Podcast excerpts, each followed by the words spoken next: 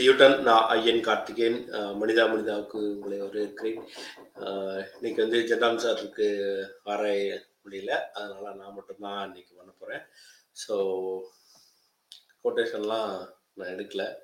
செய்திகள் மட்டும்தான் எடுக்க முடிஞ்சுது. ஸோ ஆரம்பிக்கலாம். எல்லாருக்கும் வணக்கம். எல்லாருடைய கமெண்ட்டும் இன்னைக்கு நல்லா காட்ட முடியும்னு தோணலை. ஒரே ஆளாக இருக்கிறதுனால. ஸோ தேங்க்ஸ் வழக்கம் போல் கேப்டன் ஒரு கோட்டு கொடுத்துருக்காரு. ப்ளஸ் தானேஷும் கொடுத்துருக்காரு நன்றி. ஸோ இன்னைக்கு வந்து முதல் செய்தியாக நம்ம பார்க்க இருக்கிறது.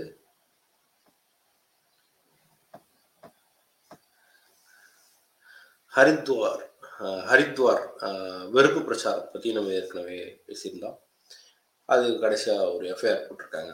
சட்டம் தன் கடமையை செய்யும் அப்படின்னு டிஜிபி சொல்லியிருக்கிறாரு. செய்யுமா? அப்படின்ற கேள்வி உங்களை போலவே எனக்கு வருது. ஏன்னா இங்கே நிறையா ஏற்கனவே அதை போன்று அவர் பேசுகிறாரு அஸ்வினி. அவர் மீதான வழக்கு நடக்குது. டக்குன்னு ஈஸியாக அவருக்கு ஜாமீன் கிடைக்குது. ரொம்ப ஈஸியாஸ்ட் ஜாமீன் ஸ்குவாஷ் பெட்டிஷன்கள் ஸ்குவாஷ் ஆகுறது இதெல்லாம் ரொம்ப சாதாரணமாக நடக்குது. இன்னைக்கு வந்து லேட் கார்த்திகேயன்லாம் இல்லைங்க உயிரோட தான் இருக்கேன்.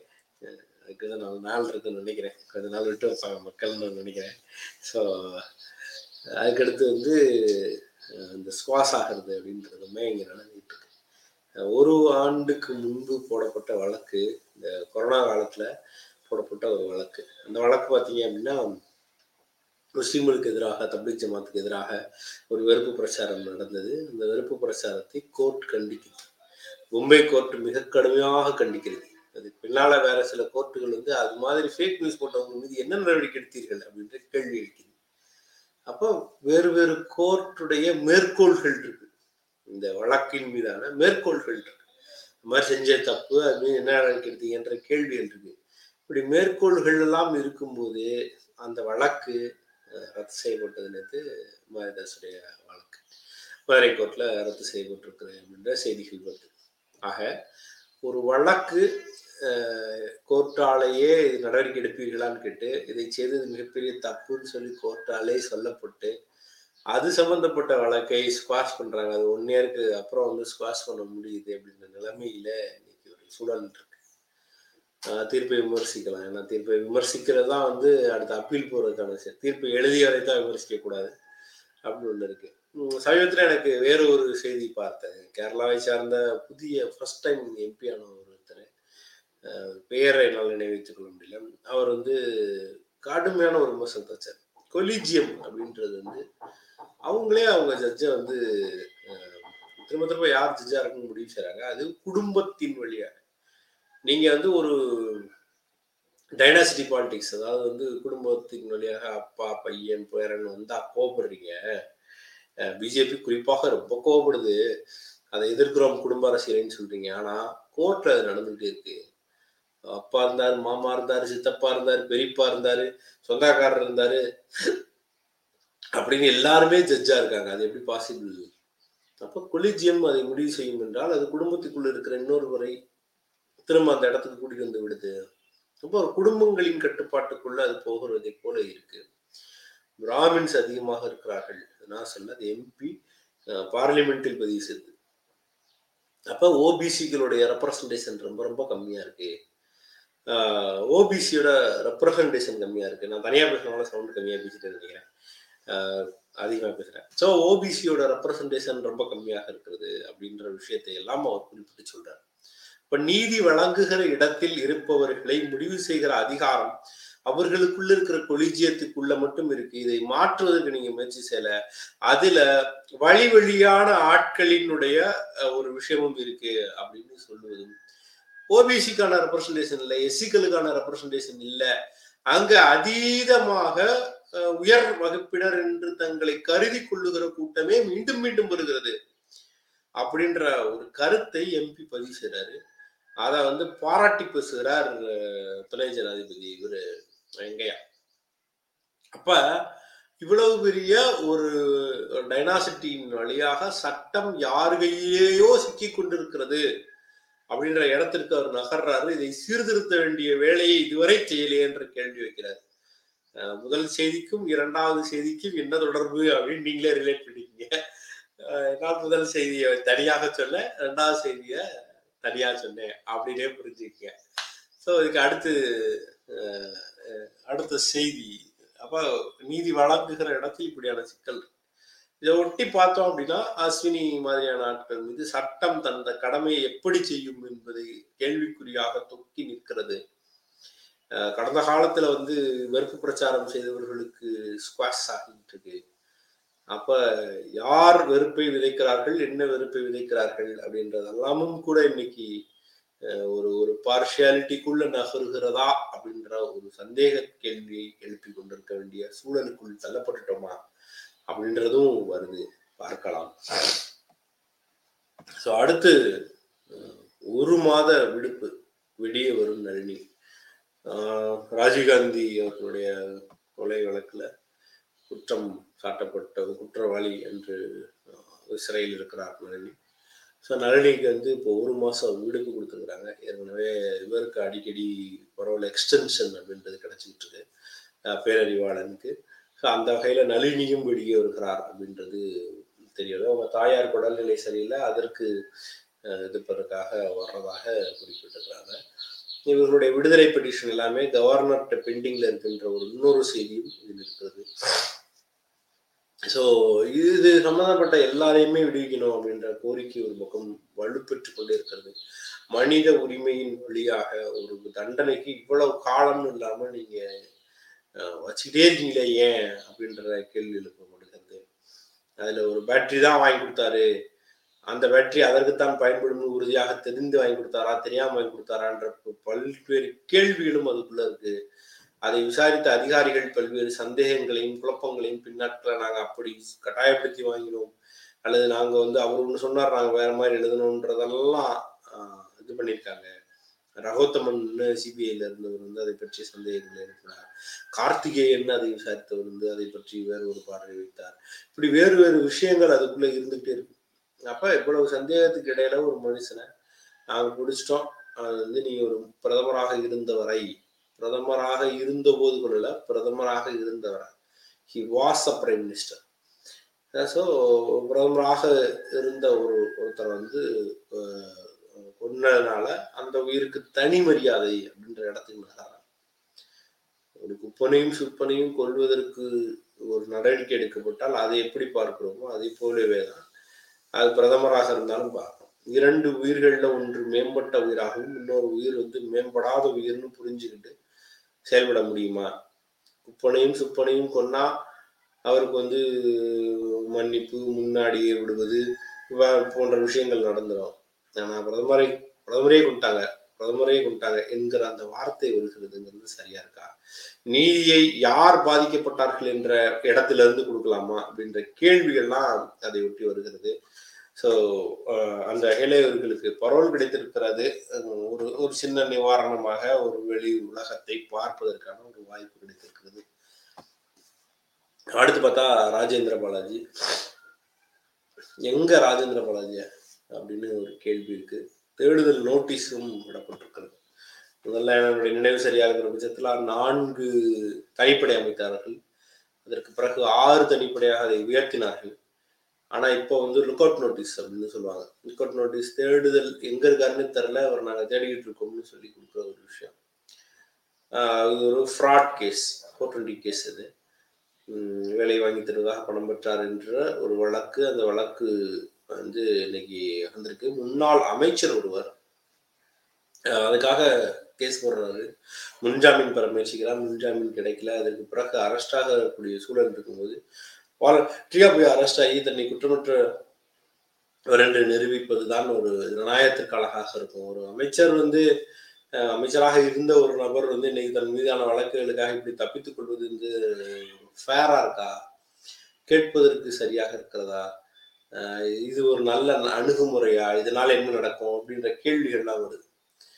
அப்போ அதிமுகவில் இருக்கும்போது ரொம்ப அதீதமான ஒரு ஒரு ஒரு டாக்ல இருப்பார்.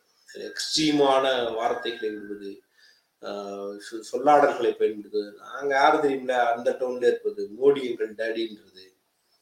இப்படி தன்னை வந்து ஒரு ஒரு எக்ஸ்ட்ரீமான ஒரு ஸ்டேஜ்லயே தன்னை காட்டிக் கொண்டிருந்தவர். இறங்கி மோசமான விமர்சனங்கள் ஓபிஎஸ் இருக்கும்போது ஓபிஎஸ்க்கு எதிராக இவர்கள் இருந்த போதும் கூட சூடான விவாதங்களை வைத்துக் கொண்டிருந்தார். இவ்வளவும் பண்ணிட்டு இருந்தவர் இன்னைக்கு பதுங்கி விட்டார் அப்படின்றதே ஒரு ஒரு இதா இருக்கு. ஒரு முன்னாள் அமைச்சர் பதுங்குதல் அப்படின்றது சரியா?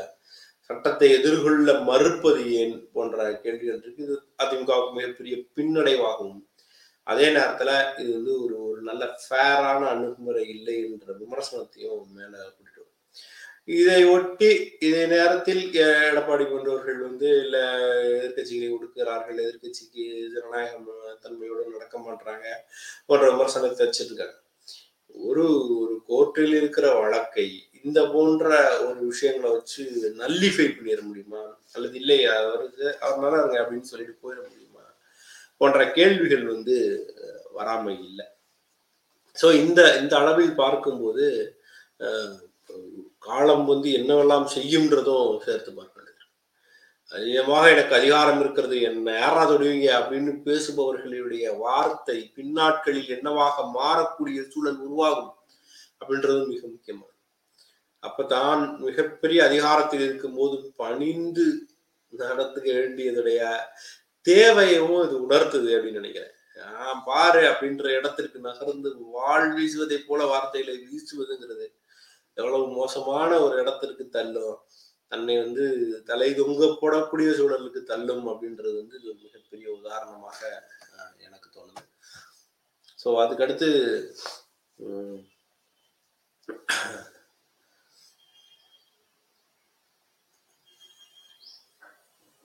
ஸோ இதுக்கு அடுத்து அஹ், இன்னொரு செய்தி இன்னைக்கு நமக்கு தலைப்பாக வைத்திருக்கிறதும் அதைத்தான் நான் வச்சிருக்கோம். அந்த செய்தி என்ன அப்படின்னா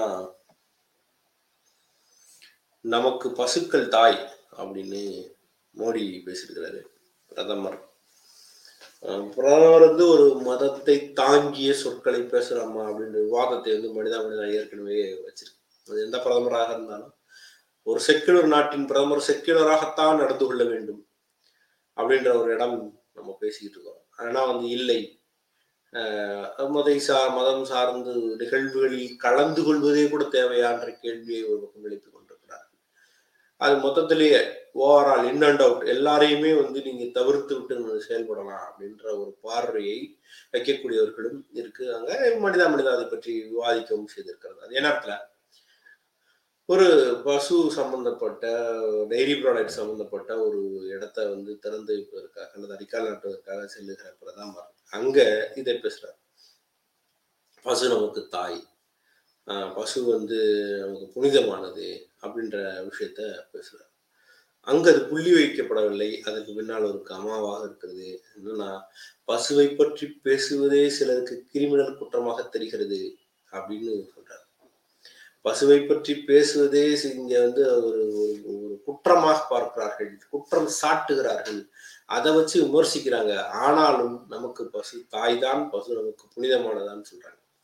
நீங்கள் பசுவை வழிபடுவதை அதன் கோமியத்தை பருகுவதை அதை தலையில் தொழித்துக் கொள்வதை அல்லது பசு எங்களுக்கு புனிதமானது என்று அதை தாய் என்று சொல்வதை அல்லது அதை நீங்கள் தொட்டு வணங்குவதை நீங்கள் உங்கள் வீடுகளில் அதை வைத்துக் கொள்வதை அதை தினமும் பூஜை செய்வதை யாருமே குறை சொல்ல ஆனால் பசுவை கையில் காட்டிட்டு பசு வதை செய்கிறார்கள் என்ற பெயரில் பலரை கொலை செய்கிற அந்த பழக்கம் இருக்கு இந்த நாட்டுல. பசுவை அஹ், பசுக்கறிதான் வச்சிருக்காங்கன்னு சந்தேகத்தின் பேராக ஏற்படுகிற கொலை வன்முறை பசுவை சாப்பிடுறது பெரும் பாவம்ன்ற பேர்ல அடுத்தாள் தட்டுல அது என்ன இருக்குன்றதை முடிவு செய்வதற்கு நீங்கள் எடுத்துக்கொள்கிற அதீத சிரத்தை இதைத்தான் கேள்விக்காங்க ஒரு ஒரு மாட்டுக்கு கொடுக்கிற மரியாதையை மனிதனுக்கு கொடுக்காமல் இருக்கிறீர்களே ஏன் என்ற கேள்வியை தான் நீங்க வச்சுட்டு பசுக்கள் மீது நீங்கள் தனிப்பட்ட முறையில் பாசமாக இருப்பதையோ வழிபடுவதையோ வணங்குவதையோ யாரு எந்த கேள்வியும் கேட்கல. ஆனால் பசுக்களின் மீதான உங்கள் பாசத்தை காட்டுவதற்கு அதை உண்ணுகிற பழக்கம் இருப்பவர்களையோ அல்லது வந்து அஹ், அதை வந்து வணங்காதவர்களையோ நீங்கள் படுத்துகிற பாடு இருக்குல்ல? நீங்கள் என்றால் இந்த இந்தியாவில் இருக்கிற யாரோ ஒரு குழு அந்த குழு படுத்துகிற பாடு இருக்குல்ல? அந்த குழு படுத்துகிற பாட்டைத்தான் கேள்வி அதைத்தான் விமர்சிக்கிறார்கள். அதைத்தான் எதிர்க்கிறார்கள்.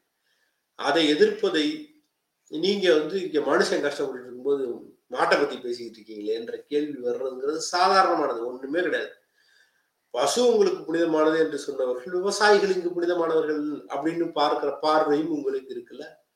விவசாயிகளை ஏன் காரை விட்டு ஏத்துனாங்க? ஏன் அங்கு துப்பாக்கி குண்டுகள் வந்தது இந்த கேள்விக்கு எந்த பதிலும் இல்லையே? அதற்கு பிரதமர் அருந்து இப்படியெல்லாம் பேசலையே?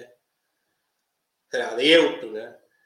பசுக்கள் மீது இத்தனை பாசம் கொண்டவர்கள் இப்ப தொழிலாளர்களை கொத்தடிமையாக க- மறைமுகமாக ஆக்கக்கூடிய சட்டமாக ஒன்று வந்திருக்கிறதே என்ற கேள்வி எழுதல.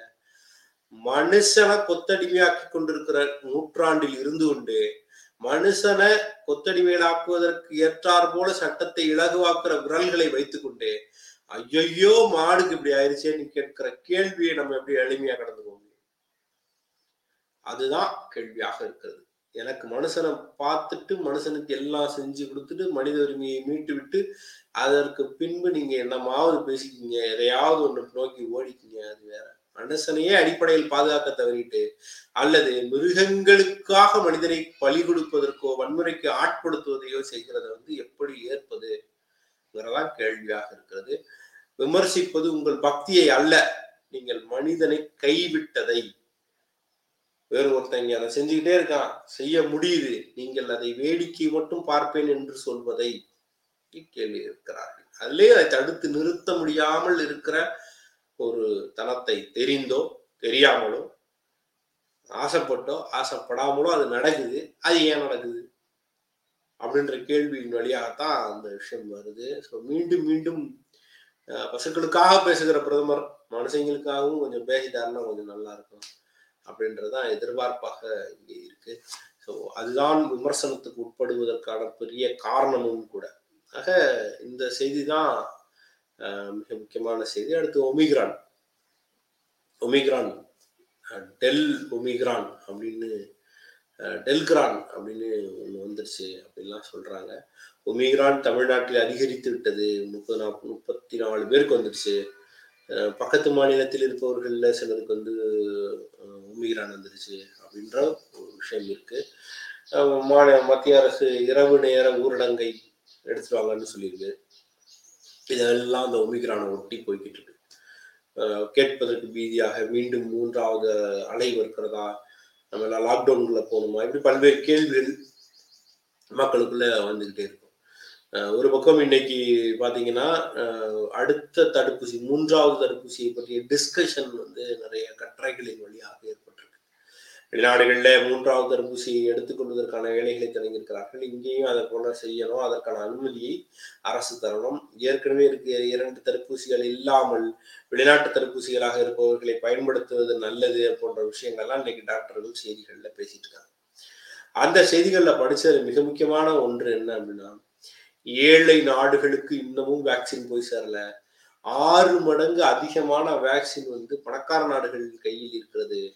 ஆறு மடங்கு அதிகமான வேக்சின்கள் வந்து அவர்களிடம் ஏன் நிற்குது பலர் ஸ்டாக் வைக்கிறாங்க. இங்க இருக்கிற ஆட்களுக்கு இன்னும் அடிப்படையில வந்து போய் சேரும் நாற்பது சதவீதம் கூட போய் சேராத சூழலாக இருக்கிறது.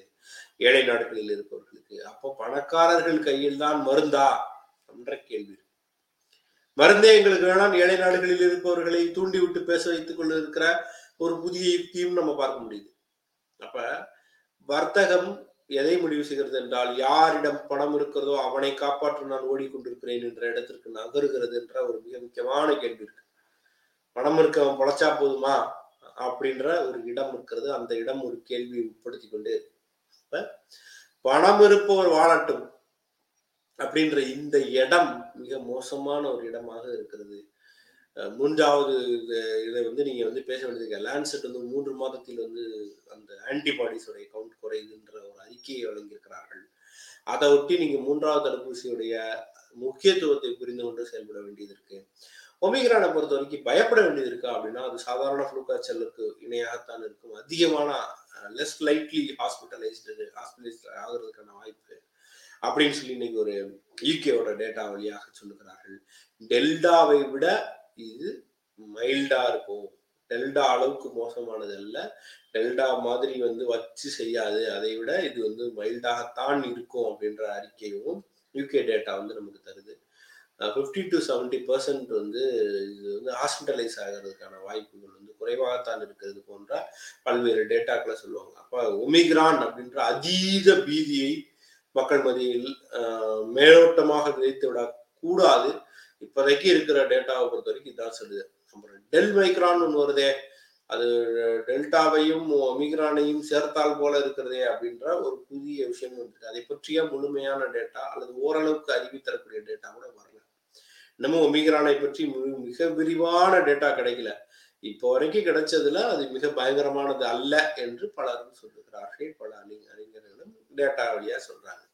டெல் மைக்ரானை பற்றி அதீத பீதி தேவையா தேவையில்லையான்ற முடிவு செய்கிற நேரம் இது இல்லை.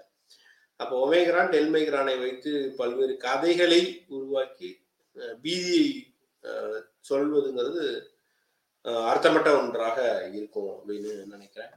ஸோ இதுதான் இன்று நம்ம பார்க்க வேண்டிய நம்ம பேச வேண்டிய மிக முக்கியமான செய்திகளாக எனக்கு பட்டது ஸோ இந்த இன்றைக்கு செய்தியை தனியாக அலசியிருக்கேன். ஓரளவுக்கு சரியாக செஞ்சிருக்கேன்னு நினைக்கிறேன். குற்றம் குறை இருந்தால் மன்னிக்கணும். பார்த்துக்கிட்டு இருந்த எல்லா நண்பர்களுக்கும் நன்றி. ஸோ இனி பார்க்க இருக்கிற நண்பர்களுக்கும் லைவ்ல பார்த்த நண்பர்களுக்கும் நன்றி.